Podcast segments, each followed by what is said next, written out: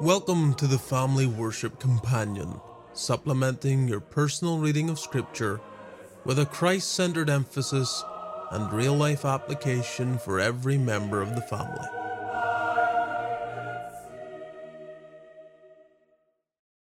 Is there such a thing as just war?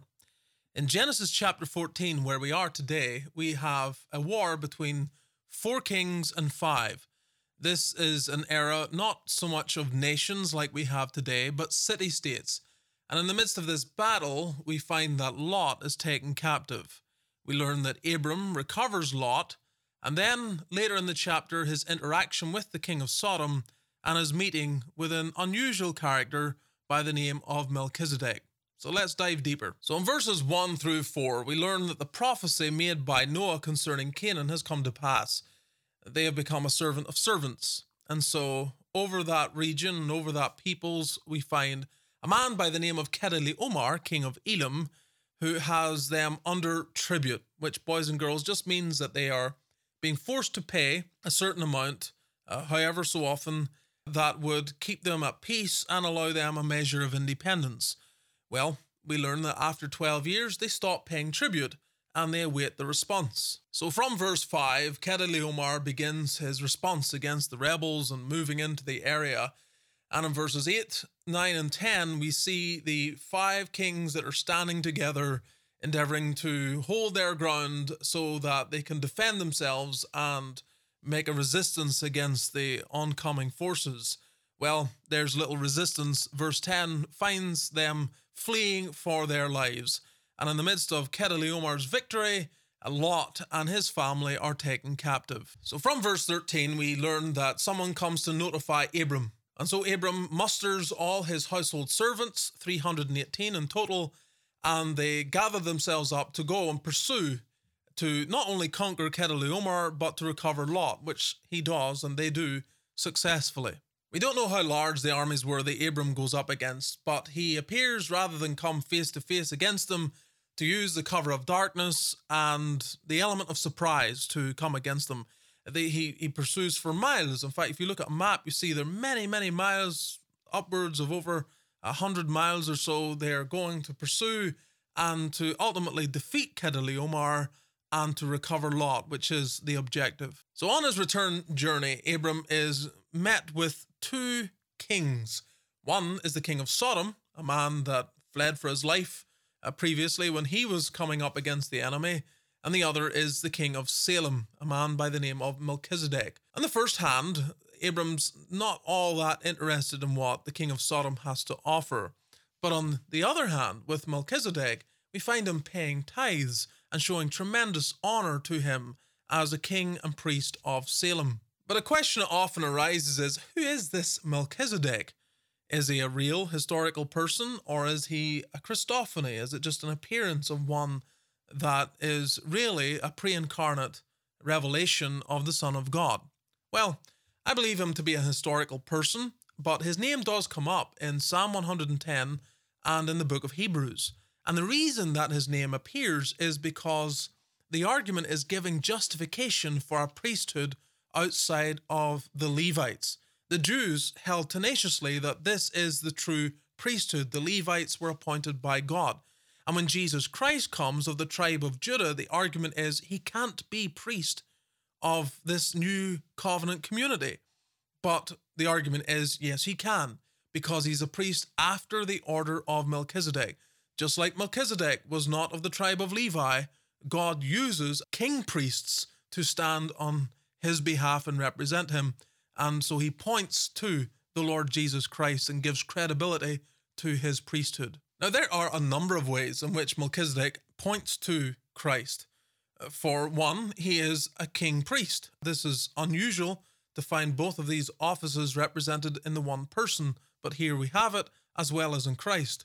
Two, he is also the king of righteousness. That's what his name means, king of righteousness.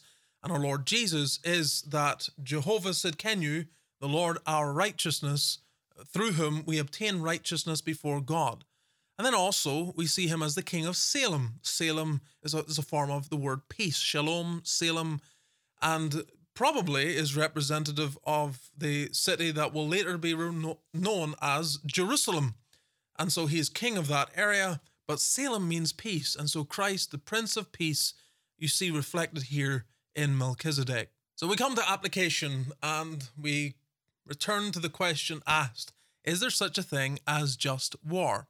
Well, James tells us the reason for war. There is war in this world, but the reason for it is lusts and pride that war in our members. But at the same time, while that exists, there also is just war. The initial war would appear to have been driven by greed. Abram's response to it, of course, is driven by duty and justice. His warfare is honored by God. Secondly, we should note that Abram clearly shows no resentment toward Lot. He could have responded upon the news, well, serves him right. He chose to go in the direction of Sodom, he made his choice, and now he has to live with the consequences. No, no, the, the man who did everything in his power to avoid an argument with Lot is now prepared to lay everything on the line to recover Lot. This is tremendous. Tremendous in terms of looking at a brother and not wanting to fight with him, and then seeing a real enemy and real danger and being prepared to lay down your life for it. I mean, Abram really here reflects the spirit of our Lord Jesus Christ, a brother born for adversity. Our Lord Jesus comes to, to lay down his life for his people, and Abram goes into battle and into warfare in order to recover his nephew Lot, one that he had good reason to believe knew God. This is the attitude I think that we need to learn from. Instead of just disregarding, we don't win them all. We're not going to win everyone who wants to go away from us or every fallen brother. We're not going to be able to pick them up ourselves. We're not going to have 100% success. But let us learn from Abram in his zeal to try and recover a fallen brother. That would honor the Lord. Thirdly, I don't want to dwell too long on this, but it is often said that tithing is part of the old covenant. But here you see Abram paying tithes before there's an Israel. And so the, the principle seems to be, may I say, more creational than it is of the old covenant. I'm not going to get into whether we pay tithes now or whatever, but just, just understanding that having a certain allotted amount that we dedicate to God first is, is good practice and is something we should instruct our children in early in their life. Fourthly, I can't help but see something of the spirit of Demas in Lot, his yearning to be in Sodom, his involvement with Sodom, and seemingly having this longing, having loved this present world, is what it says of Demas. On the flip side, Abram's completely different. When the king of Sodom comes and offers him the, the spoils of war, Abram is like, I don't want anything to do with it. I'm not interested. I only want what God blesses me with. I'm not interested in your favor or the favor of any worldly person. It's completely different mentality. And it shows us how careful we must be because in the church, we have those that are like Demas, who are maybe argue not saved at all. And then you have those that are like Lot, who have a spirit of Demas, though they are converted, but they are influenced by the same attitude. And then we have those like Abram that are trying to stay away from all the tarnishing and negative influences of the world. In which in which category do you fall? May we be found with Abram. Fifthly and finally, let me ask you children, have you met with the King of righteousness? Melchizedek was called that, but the true King of righteousness, the most significant King of righteousness, is of course the Lord Jesus. Have you met with him? Because, boys and girls, this is the wonderful thing.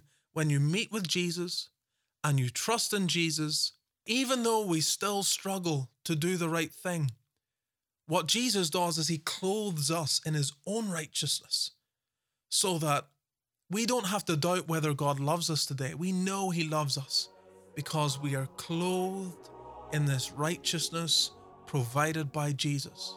So, have you met with the King of Righteousness? Have you turned to him and trusted in him?